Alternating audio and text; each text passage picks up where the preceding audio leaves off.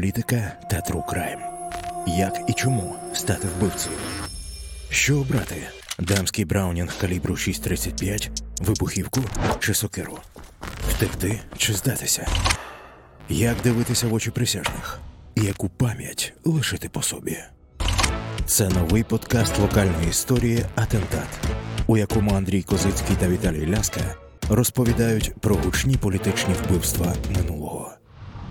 Усім привіт! Я Віталій Ляска. Поруч мене Андрій Козицький, український історик, е, дослідник історії геноцидів і автор низки книжок, е, серед них Львівські замахи. Пане Андрію, вітаю вас! Доброго дня. Оскар Вальд коли сказав, що вбивство це вчинок завжди ганебний, недобрий, бо ж про нього навіть на обіді чи після обіду не завжди поговориш. І відповідно, коли ми говоримо про нас, про істориків, то я собі думаю, що наша розкіш полягає в тому, що ми можемо поговорити про вбивства, тим паче, коли ми говоримо про певну ретроспективу. Політичний терор це річ дуже важка, бо знову ж таки ми говоримо про виразну дихотомію. Є герої, є негідники. І може бути так, що вбивця є однозначно героєм, а вбитий однозначно негідником. А може бути і навпаки. Бо коли ми говоримо про це, ми собі розуміємо, що нас скеровує на нашу візію наша національність, наше соціальне становище, і, врешті, те, які газети ми читаємо щоранку. Щоправда, коли ми говоримо про політичний терор в стосунку України, то мені видається, що ми маємо дуже багато е, негараздів сприйнятті, забагато політики, замало власне вбивства, замало мотивів і замало психології вчинку вбивці. Е, того всього, е, що нас так приваблює у цьому кримінальному жанрі true crime, так, в тих американських серіалах, які ми з любістю і з милістю дивимося. Тож ми спробуємо з паном Андрієм Козицьким з'ясувати, що як було насправді, і врешті до чого це призвело. Атентат подкаст про політичні вбивства. 12 квітня 1908 року у Львові сталося резонансне політичне вбивство. Український студент Львівського університету Мирослав Січинський застрелив цісарського королівського намісника коронного краю Галичини та Володимирії, польського графа Анджея Потоцького. Граф офіційно представляв у Львові владу австрійської династії Габсбургів і, відповідно до отриманих від цісаря повноважень, мав з однаковою увагою ставитися до соціальних та культурних потреб усіх мешканців Галичини, незалежно від їх етнічного походження.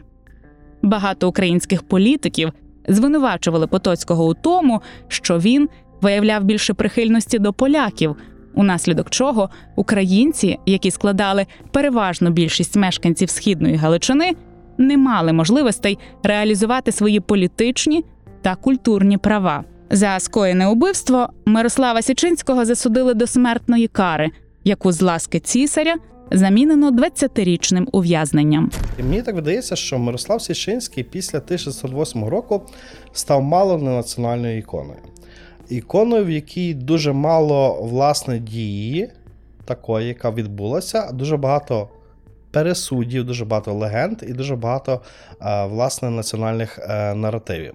Культ вбивці це українська особливість чи ні? Ні, звичайно, культ вбивці не є українською особливістю. І як ви правильно зауважили, вбивця може іноді стати героєм, але я ще хотів би додати, що протягом історії сама оцінка постаті вбивці теж може змінюватися. У Сараєво, у тому місці, де Гаврило Принцип застрелив спадкоємця австрійського престолу Франца Фердинанда, зараз висить вже п'ята меморіальна табличка і п'ятий варіант тексту, який описує те, що там сталося.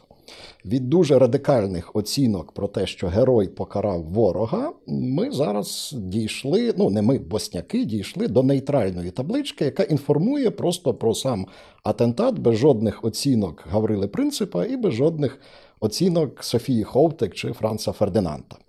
Тим не менше, у східному Сараєво і в Белграді є два пам'ятники Гаврилу Принципу. Отож, для сербів він герой. Для австрійців, без сумніву, таким героєм бути не може. Навіть і для багатьох людей враховуючи те, що він застрелив е, матір багатодітної родини, непричетну жінку, яка Бога духу була винна, чого не скажеш про Франца Фердинанда навіть з сербських оцінок.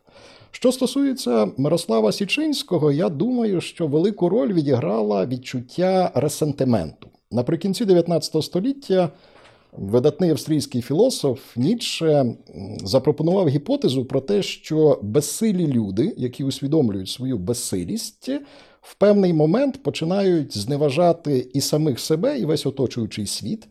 І ресентимент це одна з найгірших психологічних речей, яка може трапитися з людиною. І щоб вирватися з ресентименту, треба зламати систему. А власне, це, як і говорив, намагався зробити Січинський. Зробити навіть незаконний вчинок, який може показати тобі, що ти не зовсім безсилий, і від тебе теж щось може залежати. Українці були абсолютно безсилі в Галичині на початку ХХ століття. Це може прозвучати дивно. Були свої депутати, були партії, було представництво в краєвому сеймі, в парламенті, але насправді від них залежало надто мало. І Січинський спробував в такий спосіб е, показати, що ця система його не влаштовує. І, напевне, через те він став настільки популярною особою. На його честь карбували значки, видавали листівки, видавали книжки на його честь називали дітей, але з іншого боку була хвиля переходів з греко-католицизму на римо-католицизм, коли львівські українці, які не бажали, щоб їх ототожнювали з українцями, тими, які ламають правила і вбивають політиків, замість того, щоб дискутувати з ними десь на парламентській трибуні, переходили на римокатолицизм, змінювали свою ідентичність. Власне, дуже цікава річ, коли ми говоримо про Січинського, це є прецедент в Австро-Угорській імперії, чи знову ж таки це є атентат з низки подібних? Ні, це е, прецедент. За півстоліття, які минули до вбивства, яке вчинив Мирослав Січинський в Австро-Австрійській імперії, імперії Габсбургів трапився лише один атентат на імператрицю Сісі, яку вбили за межами навіть Австрії. Її вбили 10 вересня 1898 року в Женеві. Причому вбивця італійський анархіст Луїджо Лучені заявляв на суді, що він не хотів її вбивати. Він мав намір вбити спадкоємця французького престолу Філіпа Орлеанського, але оскільки той вже виїхав із Женеви, він вбив першу ліпшу представницю правлячої династії Європи, себто до Австрії в нього претензій не було. Що стосується самого Франца Йосифа, на нього був один. Замах протягом його життя у 1853 році його пробував вбити угорський е, кравець е, Лібенії. Замах був невдалий, Потім було ще кілька спроб е, замахів на Франца Йосифа, які контррозвідка та поліція Австрії ударемнювали ще задовго до того, як терористи вийшли на лінію пострілу. До речі, один із таких терористів, е, італієць е, Гільєльмо Обердан, який хотів підірвати Франца Йосифа у вересні 1884 року у Трієсті вшановується італійцями як національний герой. В Італії є вулиці його імені, стоять йому пам'ятники. В його рідному Трієсті є меморіальна табличка. Ну, врешті маємо приклад Самуїла Шварцбарда, який вбив Семена Петлюру, який в Ізраїлі так не тільки е, Шварцбард. Вірмени мають Согомона Тейлеріана. Це вірменський бойовик, який застрелив. Мехмеда Талат Пашу, міністра внутрішніх справ Османської імперії періоду Першої світової війни, якого вірмени вважають відповідальним за геноцид вірмен. Тобто вбивці цілком можуть бути національними героями, питання лише їхніх мотивів. Отут е, в контексті Січинського дуже цікавий мотив, бо коли ми говоримо про Січинського його атентат. То відразу в всіх буквально джерелах е, випливає така річ, що фраза Січинського то за каганця і за нашу кривду, вона трапилася буквально за секунду до пострілу, смертельних пострілів е, в Потоцького. За що мстився Січинський? Ну, врешті, хто такий каганець? Ну, зараз ви трошки так е, навіть може і несвідомо озвучили польську версію подій, бо Січинського польська преса представляла як молодого недосвідченого чоловіка, студент третього курсу, який став жертвою української пропаганди в часописах, начитався газет і, не розуміючи ситуації, вбив непричетну людину.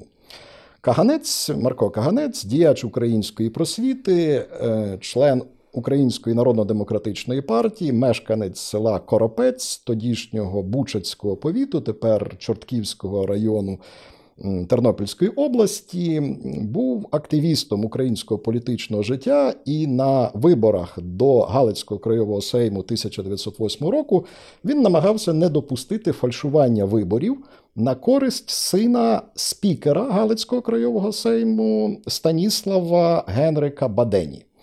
Родині Бадені належало саме село Коропець, яке складалося більш ніж наполовину з українців, і їм залежало на тому, аби там показати дуже добрий результат, що мав би засвідчити українці задоволені з життя в австрійській державі під керівництвом галицьких поляків, не мають ніяких претензій, а воду мутять тільки агітатори та журналісти. Е, в коробці справді відбувалась підготовка до фальшування виборів. Каганець виявив, що в списку виборців є ті, хто помер, ті, хто емігрував за кордон. А навпаки, українських активістів, людей з українською позицією там бракує. Він оскаржив 75 позицій з виборчого списку. І в момент той, коли він намагався примусити виборчу комісію зробити такі зміни, австрійські жандарми, поляки за походженням, закололи його багнетами на очах у десятків людей. Вибори виграв в Бадені, український кандидат Северин Данилович їх програв. А в жовтні 1908 року 32 особи, які були свідками вбивства Каганця, засудили на різні терміни ув'язнення від двох тижнів до трьох місяців. На тій підставі, що Каганець їх підбурив, вони вчиняли антиурядові дії, і поліцейські жандарми цілковито справедливо закололи ворохобника. Ну і відповідно суд покарав тих, кого він спокусив е, чинити опір е, закону. Тут питання: ви сказали, що це польська версія, так? Чи Каганець був основною причиною для здійснення атентанту Січинським? Ні, звичайно, що не був. Сам Січинський на судовому процесі згадував, що перша думка вбити Потоцького в нього виникла в березні 1906 року, після того, як сталися події в Галицькому селі Ляцьке. 26 лютого 1906 року там. Українська громада цього села з малиновим козацьким прапором пішла в сусіднє село на Віче, де збирались обговорити виборчу реформу. Коли прийшли на місце, виявили, що віче заборонене. Вони законослухняно повернулись назад, і після цього місцевий польський староста.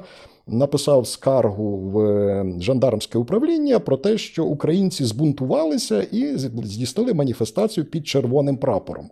Прапор був звернув увагу малиновий, козацький, але 1906 року червоний прапор на тлі подій в Російській імперії, де була перша російська революція, це виглядав політично привабливим. без сумніву, ну і небезпечним. В село відправили 20 жандармів.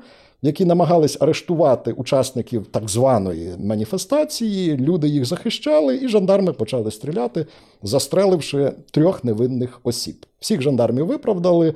І власне Січинський згадував, що він дізнався про ці події в Відні, де тоді навчався, йшов по вулиці з кількома друзями-студентами, вони йому показали прямо перед ними в віденській дільниці Пратер. От перед вами перед нами йде намісник е, Галичини, граф Потоцький. Це він несе відповідальність за це вбивство. Потім був ще один розстріл у селі Горуцькому, де загинуло чотири особи. А загалом український депутат Юліан Романчук підрахував, що за два останні роки перед е, вбивством Потоцького австрійські жандарми в Галичині застрелили безкарно 15 українців, 14 після поранень залишились каліками до кінця життя. Легко поранених було понад сотню, причому жодного разу жоден жандарм не був покараний за застосування зброї. Кожного разу ну, було визнано, що австрійські жандарми, переважно поляки за національністю, застосовують зброю цілком законно. Січинський вважав, що так бути не може. Ну і водночас повітря тоді е, була ідея українсько-польського порозуміння. Так вона була і була з 1890 років, коли ми говоримо про нову еру. І дуже цікавий факт. Ще перед бистrom Потоцького, так, е, Потоцький власне заїжджає до Євгена Лесницького, одного з лідерів українських народовців у Стрий, і говорить про те, що ці вибори 1908 року, ну, Їх можна змінити. Результати Ну, можна це, змінити. це явка з повинною. Він приходить і каже: ми заберемо мандати в москвофілів, бо ви не задоволені тим, що отримали Сфальшовані зрубши так, мандати. сфальшовані мандати, і ваші люди переоберуться. Зазвичай, коли говорять про цей епізод, кажуть: от подивіться, Потоцький був прогресивний, і він погоджувався, ніби відіграти назад сфальшовані вибори. Але тут видається, що він пропонує їй великі привілеї. Олесницький Олесницький мав стати віце-спікером, віце-маршалком Галицького сейму. Українець, Справа українського шкільництва рухається. Українець мав стати віце-керівником шкільної ради.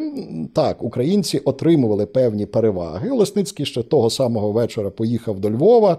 Він був дуже за А, те, я щоб вас приб'ю. Це за два місяці перед вбивством з Рубша. Е, Так, вибори відбулися у лютому. А сам е, Потоцький, який був в Відні під час цих виборів, був дуже незадоволений тим, що реакція була настільки неприємна. Себто, без сумніву, він сам не фальшував, але він прикривав очі на те, що підлеглі йому люди фальшували вибори. І результатом він був незадоволений. Потоцький ніколи не був шовіністом. Він знав українську мову, використовує її навіть в виступах у Сеймі. Він е, до українців не ставився дуже зверхньо, але водночас він підігрував своїм землякам, і він би хотів, щоб поляки і далі залишилися домінуючою політичною силою в Галичині. Пане Андрію, маючи такі факти, маючи зустріч Олесницького з Потоцьким, маючи пізніше атентат е, на Потоцького, який на нівець звів усі можливості польсько-українського порозуміння, Січинський діє самотужки, чи ним керувала якась сила, яку ми не можемо освічити, окреслити? Я думаю, що всі історії про змову і те, що Січинським хтось керував, це наслідок невіри в те, що може з'явитись чорний лебідь. Січинський був чорним лебедем стовідсотковим. Він сам запланував цей атентат, він готував його самотужки, нікого навіть не посвятивши в свою таємницю. І завдяки чому ми з одного боку багато речей не знаємо, бо Січинський в різні періоди свого життя по-різному розповідав про те, як він готувався до атентату, як він його провів. А з іншого боку, ми бачимо, що ну, йому справді не допомагали. Ця легенда про змову з'явилася влітку 1914 року, коли Січинський вже після атентату, після втечі з в'язниці, з фальшивим шведським паспортом відвідав Австрію. Його ніхто не арештував, хоча він був у відні. Його на вулицях впізнавали люди, і це народило легенду, що це була змова. Але нагадаю, це був початок Першої світової війни, і імперії тоді було далеко вже не до Січинського. Не до Січинського, який вже Був неактуальний в той момент. В той момент були вже більші проблеми у Відня і загалом в Австро-Угорської імперії. Атентат. Подкаст про політичні вбивства. Січинський в перші ж дні після вбивства став малонаціональною іконою серед українців, і ця ікона максимально поглинула його справжню особистість. Якщо ми спробуємо побавитися американські серіали і розробити профайл умовного злочинця, е, завжди говорять, що десь цей злочин він виростає або з родини, або з глибокого дитинства. Якщо ми говоримо про Січинського, ми знаємо, що він був е, наймолодшою дитиною сім'ї. Він мав старшого брата і п'ять сестер. І ми знаємо те, що його старший брат Мстислав закінчив життя самогубством. Той же трафунок стався з його сестрою. А інша його сестра Емілія, ну це насправді такий дивуючий випадок для мене, але все ж в Чикаго в греко-католицькій церкві вбила греко-католицького священника. Який мав майновий конфлікт з її чоловіком, теж греко-католицьким священником. От, власне, дитинство і родина Січинського. Чи ми можемо говорити про те, що його оце бажання вбити виросло з дитинства? Ну, про це складно говорити, бо він народився в священницькій родині. Його тато був священником, е, навіть е, депутатом Галицького краєвого сейму, але його тато помер е, в дуже молодому віці. Батько Січинського помер у віці 46 років, а самому Мирославу у цей час було усього 7 років. Я думаю, якраз через те він е, може бути зарахований до цієї когорти людей, які росли без батька, але в інтелектуальному середовищі. Таким, до прикладу, був Жан-Поль Сартр. І він згадував, що життя без батька але з турботливою мамою для хлопчиків означає всевладдя, безкарність. Я думаю, що в Січинського І певну обтяжливість. Ну, е, ситуація була не так настільки однозначною в родині Січинських, бо вдова отримувала матеріальну допомогу по 120 з- злотих ринських на кожну із дітей, а дітей було семеро. Це була достатня сума для того, щоб винаймати помешкання, вчити дітей, навіть не працюючи. Е, З іншого боку, в родині були п'ятеро дівчаток і двоє хлопців. І я припускаю, що це вплинуло на те, що до хлопців мама ставилася не так, як до дівчат, може, дозволяла їм трохи більше. З іншого боку, родина Січинських була дуже прогресивною в тогочасному розумінні. Вдома передплачували не тільки релігійну пресу, але і ліберальні часописи. І це відбилося не тільки на одному Мирославі Січинському, а й на його братах та сестрах. Влітку 1904 року він разом з братом Мирославом і ще з однією сестрою брав участь в вуличних протестах у Львові проти приїзду до міста австрійського прем'єр-міністра. Ну, це аж ніяк не вкладається в схему католицької родини. За своїми переконаннями, молодий Січинський був соціалістом чи навіть соціал-демократом, і маловідомий факт на виборах 1907 року до австрійського парламенту він агітував за єврейських кандидатів. Українець в українських селах на Радихівщині агітував українців голосувати за єврейських соціалістів. Казав, що ці люди допоможуть вам подолати соціальні проблеми. Націоналістом він у той час абсолютно не був. А чи не складається у вас враження, що е, Січинський навіть в часі свого студентства на шляху своєї там, майбутньої кар'єри от мав цей комплекс невдахи?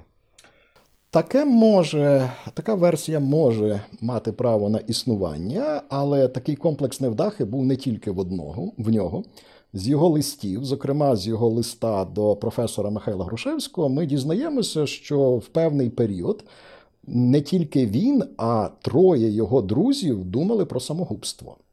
Січинський прямо писав, після самогубства одного з товаришів виникло щось на кшталт такого собі клубу самогубців, даруйте за чорний гумор, де молоді люди говорили про те, що життя не має перспектив, вони не можуть себе реалізувати, вони ніколи не стануть успішними, і тому найпростіше це пустити собі кулю в лоба.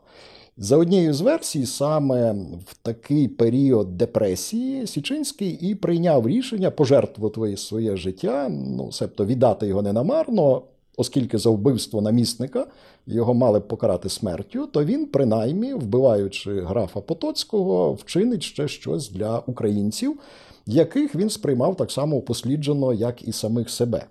Пане Андрію, для українців чи для простих людей? Так, маєте рацію, швидше для простих людей. Хоча Січинський ніколи не висловлювався про українських е, заможних е, людей. Але українці в його розумінні це народ, е, який потерпає від соціального і водночас національного упослідження. Ця теорія, яку свого часу запропонував Михайло Драгоманов, була дуже популярна в 19 столітті. Для українців національне визволення рівнозначне соціальному, тому що провідна верства в українців переважно не українського походження. А якщо навіть і українець доробляється грошей, то він полонізується, русифікується, ну переходить до якогось іншого народу. Тому боротьба проти багатих в Україні рівнозначна боротьбою за національне визволення. Водночас в Січинського помітна дуже велика зневага до польської шляхти. В його щоденниках, які він пізніше написав вже в еміграції, є такий рядок, де він згадує про те, що от було би добре прийти в Галицький краєвий сейм і застрелити 30 депутатів поляків, що зразу змінило би ситуацію. Ну, звісно, людина, яка допускає вбивство 30 політиків з протилежного табору, діє дуже інфантильно. В нього не виникало думки, а що буде, якщо поляки прийдуть і вб'ють 30 депутатів, тим більше, що українських депутатів 30 навіть не було. Тим паче, це така типова російська практика, так? Такого революціонерства і бездумного вбивства. Йому це й закидали, що це російський спосіб, і він теж казав, що от він думав про те, що треба вдатися до російського способу, бо в країні, де немає демократії, де неможливо добитися якихось змін політичним шляхом, там залишається тільки от вбивати своїх політичних противників. Тут, власне, дуже важливо, коли ми говоримо про е, мотивацію Січинського, чи мав Січинський персональну ненависть до Потоцького, так? як до людини, як до особистості, як діяча, чи він просто бачив в Потоцькому якийсь певний збірний образ польської шляхти, істеблішменту, який катує українців? Січинський під час судових процесів і в своїх пізніших творах запевняв, що він не мав такої ненависті. Йому шкода вдову, шкода дітей. В Потоцького дев'ятеро дітей залишилися сиротами. Але я не дуже то вірю цим запевненням, бо в той момент, як він описує саме вбивство, він каже, що. Я зайшов до кабінету, і якби я побачив приємніше обличчя Потоцького, то може все пішло би по-іншому, але Потоцький, і він, описуючи його, ну мимоволі виказує свою, своє ставлення до самого себе, самооцінку, міцно збудований, е, потужний, е, великий лоб, шляхетське обличчя ну він вже наперед себе запрограмував, що це той світ, якого він не може зараз досягнути, тому що поляки, польська шляхта зайняли усі ці місця, і українці мусять бути десь там унизу, в кращому випадку, журналістами, адвокатами. Ну але вони ніколи не не стануть настільки успішними, як е, намісник королівства Галичини та Володимирії. Ну і цікаво, що ці спомини е, вони датуються 27-му роком, коли Шаповал е, Микита Шаповал так. записав їх вже коли Січинський був в Канаді. Тут мені також цікаво протистояння, ну, напевно, що двох фізичних осіб. так? Е, фізична особа антропологія Січинського і антропологія Потоцького. Ну, це Давид і Голіаф. Я думаю, що Січинський намагався представити себе ось таким Давидом, який повалює, який нищить набагато сильнішого і в фізичному плані, і в плані такої представницькості представника польської шляхти. Січинський маленький, худенький, 20-річний хлопець, ну йому було 20 з половиною років. Потоцький, високий, кремезний, міцно збудований чоловік з досвідом військової служби, знанням європейських мов. Е, Потоцький чотири роки працював в дипломатичних представництвах Австро-Угорщини в Мадриді, Лондоні та Парижі. Людина з колосальними знайомствами, людина особисто знайома з Францом Йосифом. Річний прибуток е, Потоцького як власника 87 тисяч гектарів землі, десятків заводів, е, горілчаних підприємств, лісопилень, шахт і багато чого іншого, дозволяв йому будувати на рік, ну за моїми підрахунками, від трьох до чотирьох львівських оперних театрів. Себто, якщо би Січинський, перепрошую, якщо Потоцький увесь той час, поки він е, керував маєтками в Галичині, будував собі оперні театри, у Львові було би 42 або навіть 68 оперних театрів і уявити собі родину, де мама видає Січинському кілька злотих ринських на місяць. Мама на суді про це розповідала. Що на що жив ваш син? Я йому виділяла гроші із тої пенсії, яку отримувала на нього. І що направду дуже цікаво, що тих кілька злотих е, ринських е, на місяць, так. Е, вони навряд чи би вистачили на підготовку тривалого до вбивства. Бо ми знаємо, що в кінці березня, або початку квітня Січинський Е, забро... ну, заходить в якусь там зброярську крамницю Болеслава Янковського, купує пістолет Браунінг калібру 6,35 і пізніше з нього буває Потоцького. Що цікавий факт, ми маємо те, що цей же Болеслав Янковський на суді вже буде свідком, і буде говорити, що з такого Браунінга, підкреслюю, калібру 6,35, е, з відстані в 100 кроків можна пробити дерев'яний брус е, товщиною кільканадцять сантиметрів. Січинський вибір зброї і вбивство Потоцького. Про що свідчить, власне, саме цей пістолет? Ну, вибір пістолета сам по собі може ще не до кінця свідчити про дилетантство атентатника. Я розумію, до чого ви підводите, тому що залежно від того, як він планував собі саме вбивство. З такого самого пістолета Браунінг моделі 1906 року калібром 6,35 мм в 1932 році на вулиці Стрийській у Львові був застрелений підкомісар поліції Чехівський. Але там атентат був запланований в той спосіб, що атентатник підійшов, приставив йому пістолет до потилиці і притул. вистрелив в притул. Цей пістолет з'явився на ринку Браунінг 906 року, усього за два роки перед тим, як е, власне вчинив Січинський свій атентат, але він одразу позиціонувався як зброя самооборони. Єдине Жіночі пістолети, ні? дамський навіть казали би пістолетик. Дві його переваги це малий розмір. Він мав довжину усього 10 сантиметрів, себто його можна покласти на долоню, Долоню. притри- притримуючи великим пальцем, приховано підійти до будь-якої людини, тримаючи його в такий спосіб. І друга перевага цього пістолета відсутність класичного запобіжника. Непідготовлені люди часто забувають зняти зброю запобіжника і не можуть здійснити постріл. А Браунінг модель 906 року мав клавішний запобіжник.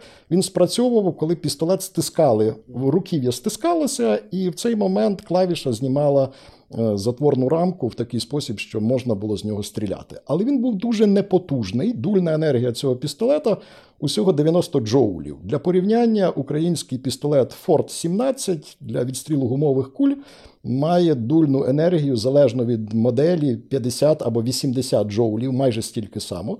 Пістолет Макарова понад 200 джоулів, а стандартний Glock 17 500 джоулів.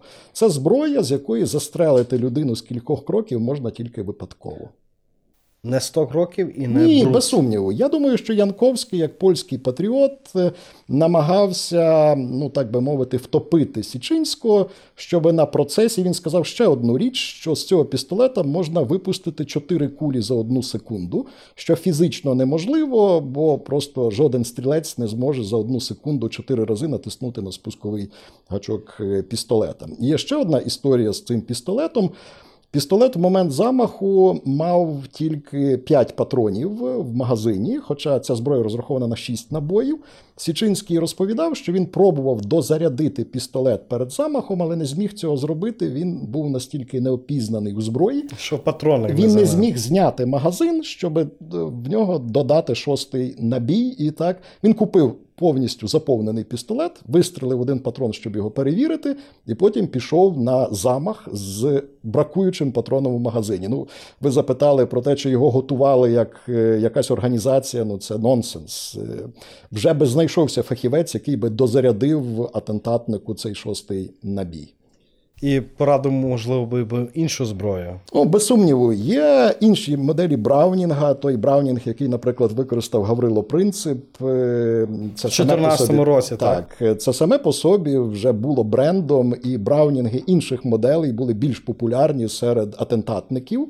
Е, Браунінг це надійна зброя, але саме ця модель виглядає досить дивно. Але ще раз повторюю: якщо він збирався підійти в притул, приставити пістолет до скроні Потоцького, то можливо він би застрелив його із першого пострілу. Або соромився запитати в продавця, які є варіанти зброї ще. Можливо, і так. Ви, ви згадали е, фінансову сторону питання. Пістолет Браунінга коштував залежно від моделі, залежно від якості виконання в 908 році еквівалент 8-12 доларів. Е, В римських, римських ем, злотих це було 40-60 марок. А мама давала Січинському. Давала кілька, і якраз це виникало питання. В нього не вистачило грошей.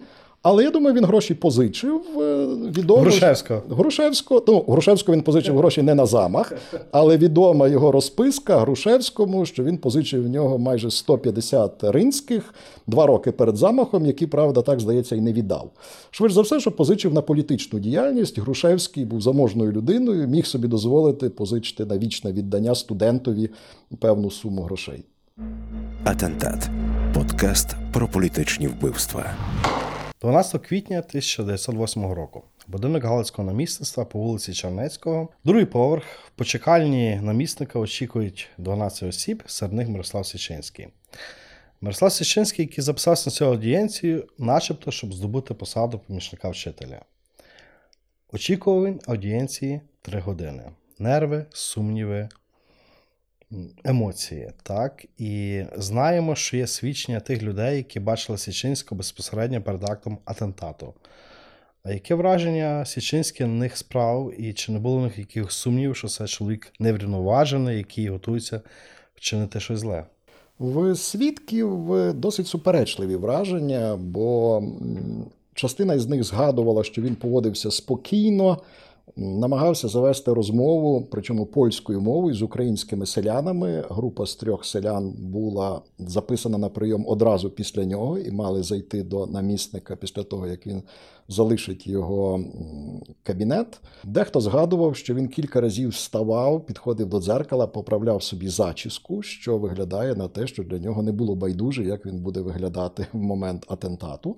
Ну але того, що він є неврівноважений і тим більше може становити якусь небезпеку, ніхто зі свідків не сказав. Себто враження того, що вони мають справу із атентатником, потенційним вбивцею, ні в кого не виникло. От, власне, прийдемо до до акту вбивства, бо читаючи тогочасну пресу і ці свідчення свідків, так і зважаючи на брак е, відповідного досвіду Січинського, складається враження, що цей акт, який розгорнувся вже в кабінеті намісника, він був радше випадковим, аніж раціональним. Е, за логікою, Січинський не мав, не міг і не мав вбити Потоцького. Ну, таке траплялося в історії не раз, коли непідготовлена і фізично слабша людина могла вчинити щось таке, чого від неї ніхто не очікував. Ми не знаємо, як розвивалися події у самому кабінеті, оскільки Потоцький нічого розповісти не встиг, хоча він прожив ще годину після замаху, але, звісно, обставини не сприяли тому, аби його розпитували, що саме безпосередньо сталося, коли до нього в кабінет війшов Січинський. Прийом відбувався один на один, себто свідків не було. А працівники намісництва вбігли до кабінету у той момент, коли Січинський вистрелив вже принаймні двічі. І за свідченнями цих працівників, третій постріл стався в цей момент, коли вони вбігли в кабінет. Третій смертельний постріл. Ні, ні, третій якраз не смертельний. Смертельним, швидше за все, був другий постріл. Ем, першим пострілом Січинський влучив голову Потоцького над лівим оком, але куля тільки черкнула е, по шкірі голови, не пробивши кісток черепа. Після цього, швидше за все, Січинський ем, вистрелив вдруге і влучив вухо. Е, Потоцькому, причому постріл, швидше за все, був з дуже близької відстані, що дає підстави вважати, що Потоцький після першого пострілу, зрозумівши, що його намагаються вбити, або хотів кинутися на Січинського, щоб його обезброїти, або пробував вибігти біля нього із кабінету. Хоча польські дослідники говорять, що е, Потоцький прийшов привітатися до Січинського. Ну, це, це легенда, вигадана вже в наш час. Соціальна відстань між намісником, графом і так, студентом очевидно, так. і третього курсу абсолютно виключала такий розвиток подій. Потоцький не вставав вітатися за руку ні з ким, хто до нього заходив в кабінет. Він сидів біля вікна за столом, і я думаю, він все-таки намагався врятувати своє життя. Від пострілу в вухо, другого пострілу він впав на підлогу. Власне, в цей момент двері відкрили і в кабінет забігли працівники намісництва. І і Січинський продовжував стріляти. Січинський вистрелив втретє. Третя куля скалічила ліву руку, якою. Е, Потоцький, лежачи на підлозі, намагався затулитися від е, пострілу. І коли в нього відбирали зброю, е, один з працівників схопив за руки Січинського, стався четвертий постріл, і з ним найцікавіше, бо четвертої кулі так і не було знайдено. І завдяки тому, що трасологічна експертиза була проведена не найкращий спосіб, ми можемо тільки уявляти порядок пострілів. Бо ну, сучасні фахівці би без сумніву визначили, яка куля була першою, другою чи третьою, а там бракувало однієї кулі. І ми до кінця не знаємо, чи куля, яка була знайдена у стіні біля пічки в кімнаті, де відбувалася стрілянина, це остання куля. Е, ще одна куля була в стіні під вікном. Ем, це, очевидно, куля, якою поранили вже Потоцького, коли він лежав на підлозі. Четверта куля була, чи третя куля була у нього в голові. Але при цьому, очевидно, що п'ята куля лишалася в так, пістолеті. Один пістолет, е, одна куля ще лишилася в пістолеті. І на суді і в в'язниці Сичинського розпитували, чому він так багато разів вистрелив. На що він казав: Я боявся, що його не зможу вбити з першого пострілу. Ну і в цьому він принаймні мав рацію. Якщо би він обмежився тільки першим пострілом, то Січинський залишився живий, бо куля тільки черкнула йому його по лобі. Тут питання, що Січинський не захотів кулю лише для себе, але це вже питання з футурології глибокої. Ні, навряд чи, навряд чи ем, Січинський, очевидь, мав намір виступити на судовому процесі, розказати про свої кривди, про своє світовідчуття. Ну, От, власне, мої, мої такі рефлексії е, сходяться з вашими. Мене здивувала дуже така цікава постава Січинського після вбивства. Січинський поводився доволі незворушно, Ну, Найнасмішливо. насмішливо. На, я б не сказав незворушно, він поводився ну, з точки зору неприпустимо. Він сміявся в той момент, коли в кімнату, де був важко поранений намісник, прибігла, його, жив, дружи... прибігла його дружина. До намісника привели попрощатися його дітей. А Січинський був в кімнаті, Е, Січинський сидів в передпокої, але був поруч. був поруч, е, коли в кімнату понесли воду, щоб помити кров з обличчя е, Потоцького. Січинський вслід людям кричав, що йому та вода вже поможе. Ну, Тобто, попри Січинського приходили дружина Потоцького, його діти попрощатися власне з батьком. Так, приходили. Ну, е, Потоцький, як я сказав, прожив ще близько години і встигли повідомити і священника. Священник уділив йому сповідь. Прийшли ще його знайомі. Всі ті люди проходили повз нього. Він е, сміявся, жартував. Коли з'явилася поліція, до речі, наряд поліції, який прибув до намісництва, був під командою українця, українського поліцейського Діонізія Бігуна, який, як виявляється, мав особисте знайомство з Січинським ще в роки навчання в Львівському університеті.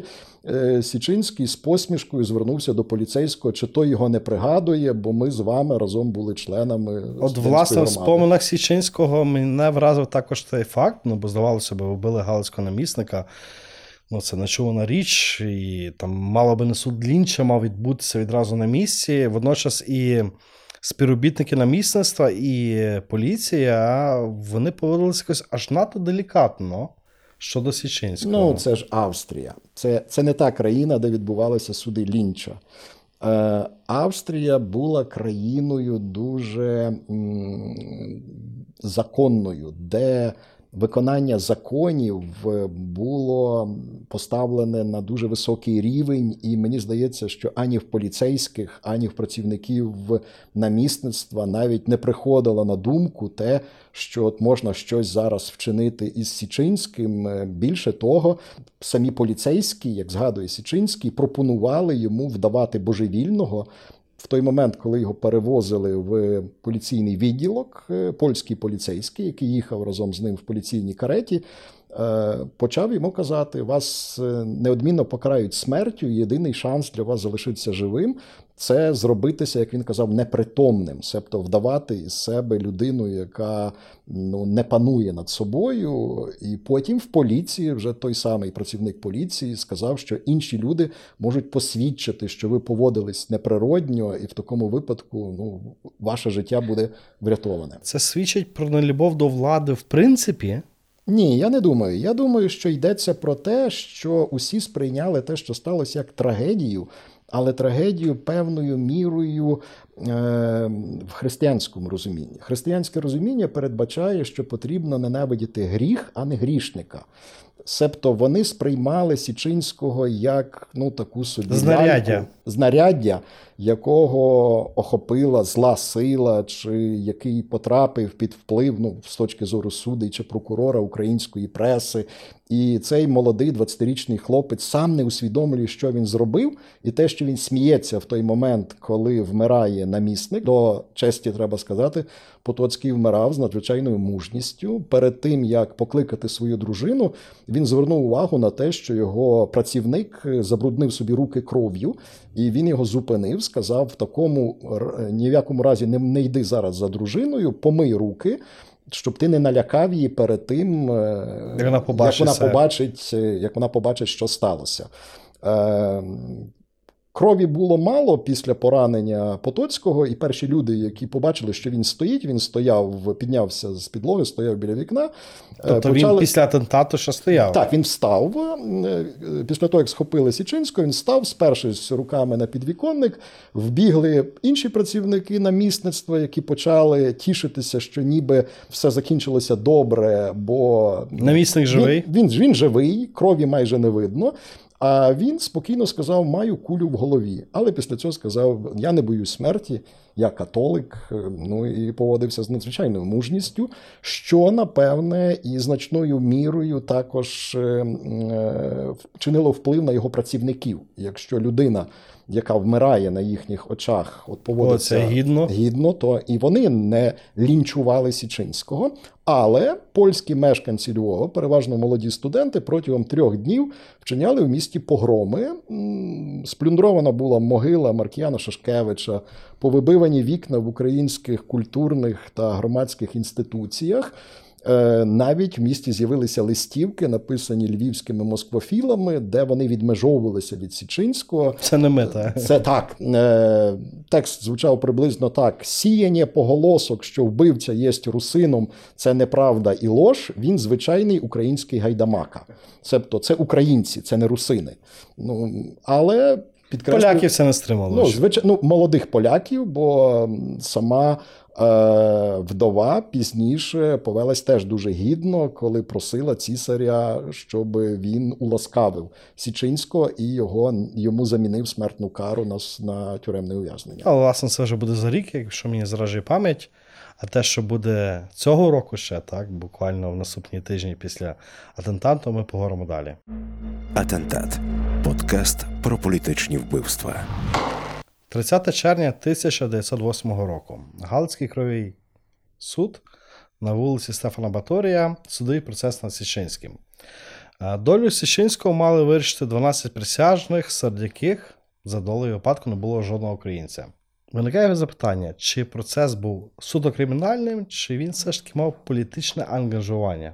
Ну, без сумніву, що він не міг бути неполітичним, бо ситуація в Галичині, в східній частині Галичини, де понад 70% складали українці в загальній структурі населення. Але водночас ці українці майже не мали представництва в Галицькому краєвому сеймі, що зрештою викликало замах Січинського. Українці майже не були представлені в вищих сферах промисловців. Українців дуже мало було серед політичної еліти Галичини. Мав продемонструвати, що поляки справляються зі своєю роллю, що поляки в Галичині є вірними слугами цісаря Франца Йосифа, і тут нічого міняти не потрібно. Як ми вже зауважили, Січинський хотів показати, в тому числі і цісареві, що в Галичині діються недобрі речі, бо українці мають надто мало прав, і якщо з українцями не поділитися цими правами, то тут почнеться щось таке, як вже відбувалося в Росії, чи мало місце в Ірані, в Туреччині, початок ХХ століття. Це кілька регіонів, де відбуваються революційні зміни, де відбуваються такі перебудови суспільні. Пане Андрію, а тут питання відразу таке: чи до цісаря, до Франца Йосифа могла дійти інформація ця? Чи дійшла? Ну він, звичайно, що знав про подію. Ну, про вбивство знав, а про самого Про? Січинського, про вбивцю, ну я думаю, йому повідомили, що вбивця син священника, син депутата парламенту. Українець. Украї... Русин з е, порядної родини, з лояльної родини. Батько Січинського був серед тих, хто в 1890 році підписав так звану нову еру, себто домовленість між українськими та польськими депутатами Галицького краєвого сейму про безконфліктну співпрацю. Е, Я думаю, що Франц Йосиф сприйняв те, що сталося, подібно і до тих працівників намісництва, наче от якісь злі сили опанували бідного хлопця, і він вчинив, не подумавши такий злочин. І, зрештою, це вплинуло на подальшу долю Січинського. От, власне, коли ми говоримо про судові процеси на Січинському, ми маємо їх два. Два закінчилися, попри апеляції, касації, смертними вироками. Водночас Січинський лишився живим. Чому? Ну, закінчилися вони смертними вироками, бо інакше і бути не могло. Він визнавав, що він хотів вбити намісника, себто злочинець, який не розкаявся, який пробує пояснити присяжним про те, що в нього є логіка в тому, що він вбив представника вищої влади у своєму краї. Ну не може по-іншому бути покараний, як тільки не за максимальною санкцією, яка яка передбачає цей злочин. Як Січинський поводився на суді? На першому судовому процесі він, очевидь, трохи злякався, бо він тоді говорив, що рішення стріляти в нього з'явилося тільки в кабінеті. Очевидно, адвокати, українські адвокати йому порадили. Наповнили. Так, бо якщо А хто адвокатом були? Е, адвокатів в нього було близько десятка. Зокрема, і Старосольський, Козлевицький, Козлевицький, майбутній Старі галицькі адвокати. Так, е, старі галицькі адвокати сказали, що якщо ти скажеш, що ти вирішив вбити його ще раніше. То це буде зовсім одна історія. Ти довго готувався і свідомо прийшов його вбити. А якщо ти скажеш, що ти до кінця вагався, а рішення в тебе виникло спонтанно тільки в кабінеті, то тебе можуть е, виправдати, ну не виправдають, але меншу дадуть тобі менше покарання. Не покарають на Е, горло. Так, тому що ти прийняв в стані афекту таке рішення. На другому судовому процесі він поводився вже впевненіше у квітні 1909 року і вже прямо казав: Я хотів його вбити.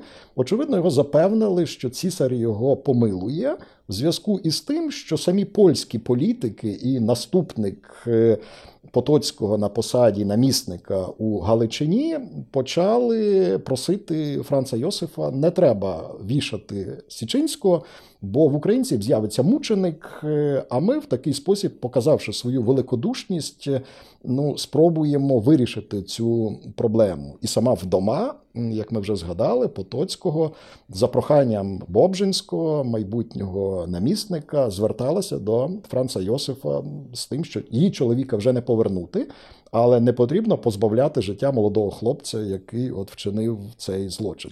І цьому молодому хлопцю дали 20 років уявлення, і це зараз не є зараз принцип сезону нашого нинішнього, що ми там додаємо, Так, мінусуємо. е, Так, 20 років від вироку. 20 років від вироку, але враховуючи те, що Франц Йосиф вже був е, похилого віку, навіть самі поліцейські, які везли Січинського до в'язниці, йому по дорозі говорили: всього вироку ти не відсидиш, бо помре імператор і буде амністія, тобі скоротять частину вироку. Потім у спадкоємця народиться син, наступний імператор буде мати дитину, і з цієї нагоди теж буде законна державна амністія, то відсидиш якусь тільки частину терміну. А коли Січинський приїхав до Івано-Франківської, тоді Станіславівської в'язниці, де 60% персоналу були українцями, там один з охоронців йому прямо сказав: А ми вам допоможемо втекти. Себто він вже почував в цей момент себе героєм, і я думаю, що він не збирався відсиджувати усіх 20 років. Це цікава ситуація. Січинський так виглядає за психологією інтроверт. Так? Ем, людина, яка хоче стати героєм, але таке враження, що героям допомагали ставати пізніше. От е, коли ми говоримо про втечу з в'язниці, е, вона мені нагадує такі, знаєте, я б хотів казати сюжет е, з течі Шоушенка, але коли ти дивишся на Січинську його роль в цьому всьому. Ну, то виглядає, що Січинський там був радше статистом, якого просто воє з камери Ну, і кажуть, йди, йди, йди. Січинський на той момент мав вже реноме головного українського героя, і так як, наприклад, в військово-морському флоті всі слабші кораблі повинні захищати головний авіаносець або головний лінкор, навіть підставити свій борт під торпеду, яка призначена для головного корабля. Я думаю, що в той момент багато українців, зокрема і ті наглядачі, які допомогли йому втекти.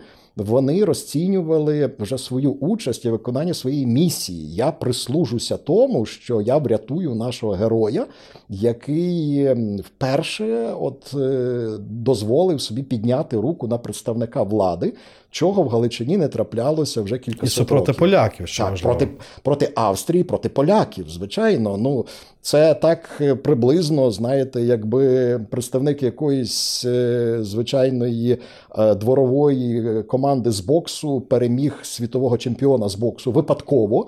Я уявляю собі, якби всі навколо його сусіди, його близькі друзі його обожнювали. Ну, ви правильно сказали, вбивство сталося значною мірою майже випадково, але результат це не заперечувало. Українець вбив намісника е, вперше за півстоліття. Ну, попередня подібна історія не аналогічна трапилась в 1848 році, коли в жовтні 1848 року в Відні під час революційних подій на вулиці революційний НАТО вбив е, міністра Латура. Його просто лінчували в поліційному музеї Відня. Є його пощерблена шабля, якою він захищався перед натовпом. Але це, це зовсім інша історія. Зовсім, але міністрів чи намісників не вбивали в Австрії, і тут це зробив українець. Тому йому справді допомагали. Ну а він вже належно сприймав те, що йому всі допомагають, і він вже є героєм. Як Січинському вдалося втекти з тюрми? Так, бо ми маємо приклади Вітовського, так, який допомагав це вже пізніше відомий діяч. Таке враження, що там і Галиць, е, Галицька діаспора в Канаді. В е, Сполучених Штатах Америки зібрала гроші. Ну, якщо... Це дуже дивовижний випадок. Ну, Якщо порівнювати з тим, що українцям вдалося так добре запланувати і провести цю втечу, то справді дивно, чому пізніше цього не робили. Якщо в двох словах українці в діаспорі збирали гроші на цю втечу, бо потрібні були гроші, формально нібито на те, аби передплатити січинському пресу і купити книжки для його багато тюремних... читав. Багато читав, щоб купити книжки у бібліотеку. Е, зібрали кілька тисяч доларів. Ці гроші запропонували працівникам в'язниці українцям. Двоє головних, які найбільше приклалися, Через рік після втечі звільнилися, виїхали в Канаду і на ті гроші, які їм передали, почали собі нове життя. Але іронія долі що ці українці підставили польських наглядачів. Ну не іронія долі, це все було заплановано. До втечі в організації втечі брало участь семеро осіб, включно з працівниками пекарні в'язниці, які запікали в хліб, котрий передавали Січинському, записки, в яких були інструкції, що він має робити. Двоє згаданих е, це ті, які е, один затримав інших працівників зміни так, щоб вони не могли вийти в той коридор, де відбувалася втеча, а другий вивів, провів, так? вивів Січинського з камери, переодягнув його у мундир охоронця в'язниці. І разом з ним вивів його через усі пости із в'язниці, затуляючи де потрібно собою, вивів на вулицю, де передав вже Дмитру Вітовському, який продовжив е, передавати його з рук в руки. Справді, Січинсько, Січинським поводились, наче з таким дорогим клейнотом, коштовним каменем, всі захищаючи, допомагаючи йому. І красива спосіб. гра, бо ж двоє цих наглядачів пізніше виїхали за океан і влаштували собі життя, в тім числі завдяки тому, що вони зробили. Е, Січинський. Маємо Румунію, Німеччину, Норвегію, Швецію, Швецію. США. Так. Е, і Січинський після атентанту і після втечі. Дуже суперечлива доля, бо е, я зустрічав такі його прямі звинувачення в тому, що Січинський з соціаліста став комуністом. Так, Січинський двічі відвідував Радянський Союз вже по війні, Другій світовій. Ну, він складається враження, ну, такий був дуже прихильний до того часу радянської влади. Ні, це легенди, є спогади. Учасника українського націоналістичного руху, який відвідував Січинського у е, будинку перестарілих, де той доживав віку. І коли він його запитав про його комуністичні погляди, то Січинський дуже розлютився і довго кричав, сварився, що ви не відрізняєте соціалістів від комуністів наводив приклад Івана Коляски. Іван Коляска це канадський комуніст, який приїхав у РСР і, проживши тут певний час, змінив свої погляди, побачивши, чим є насправді комунізм. І він казав: Коляска ще бачив замало. Я бачив в радянській Україні набагато більше, і я ніколи комуністом не був. Певною мірою ці легенди про його комунізм це вже новітній винахід, коли в 2013 році виникла ініціатива встановити меморіальну таблицю на честь Січинського на будівлі, де стався атентат, який він вчинив. Певні історики зі Львова намагалися представити його як комуніста. Хоча я відверто припускаю, що це був наслідок просто бажання підіграти своїм польським друзям. Відверто скажемо, всі історики у Львові мають польських друзів. Немає історика, який би фахово не займався і не контактував десь з поляками, не був на якійсь польській конференції чи не отримав там польської. Пане Андрію, гірше, якщо б ці історики не були колишніми комуністичними істориками? Ну так вже склалося, що колишні комуністичні історики часто засуджують людей засуджують людей за комунізм, але не називаючи імен. Але це несправедливо, бо е, Січинський був соціалістом. Соціалізм означає інтернаціоналізм, е, але водночас не всі соціалісти були друзями комуністів, і я вважаю, це абсолютно безпідставно звинувачувати його в комунізмі. Тим більше ми маємо свідчення про те, що сам він себе комуністом не вважав. Ну і власне маємо ситуацію, коли нас Петлюру називають соціалістом, абсолютно заперечуючи його там державотворчі пориви, здобутки тому іншим. Пане Андрію, ви згадали ініціативу 2014 року, коли на е, будівлі цього колишнього галицького намісництва, тепер це так, е, будівля Львівської обласної і ради, і держадміністрації, встановили таблицю присвячену атентанту Січинського. 13 рік, сучасна Україна, маємо складні українсько-польські стосунки. Постать Січинського. Що нам дає? Ну, ви знаєте, що нам віднімає? Я розумію, але парадоксально ми можемо процитувати убитого Січинським Потоцького. Коли Потоцький став е, намісником 1903 е, року, він нібито сказав е, працівникам свого апарату: русинам треба зараз все забрати, щоб потім було що віддавати. Є відомий принцип: якщо не можеш зробити краще, зроби гірше, а потім поверни як було. Відповідно, в 2013 році поляки встановили шість пам'ятників жертвам е, геноциду поляків, вчиненим організацією ОУН Людобойство, на Волині, Людобойство на Кресах. Е, ці шість пам'ятників це ну, річ, яка існує матеріально. У відповідь на це українці у Львові встановили меморіальну табличку. Я не виключаю, що вона колись буде змінена, і це було б добре зробити, бо в тексті таблички є груба історична помилка. Там згадується про австро-угорське намісництво, яке ніколи не існувало в природі. Намісництво було австрійським, бо це австрійська частина імперії. І є де-факто, ну справді дуже несправедлива річ. Потоцький названий шовіністом. Потоцький не був шовіністом, він любив Польщу і поляків більше, ніж українців. Але, але це не робить шовіністом. Але це не робить його шовіністом. Тому колись українці можуть змінити цю табличку взамін за те, що, скажімо, поляки змінять напис на якомусь із пам'ятників, де згадуються жертви Волинської трагедії. Ви думаєте, це революційна гра? Політика це баланс сил.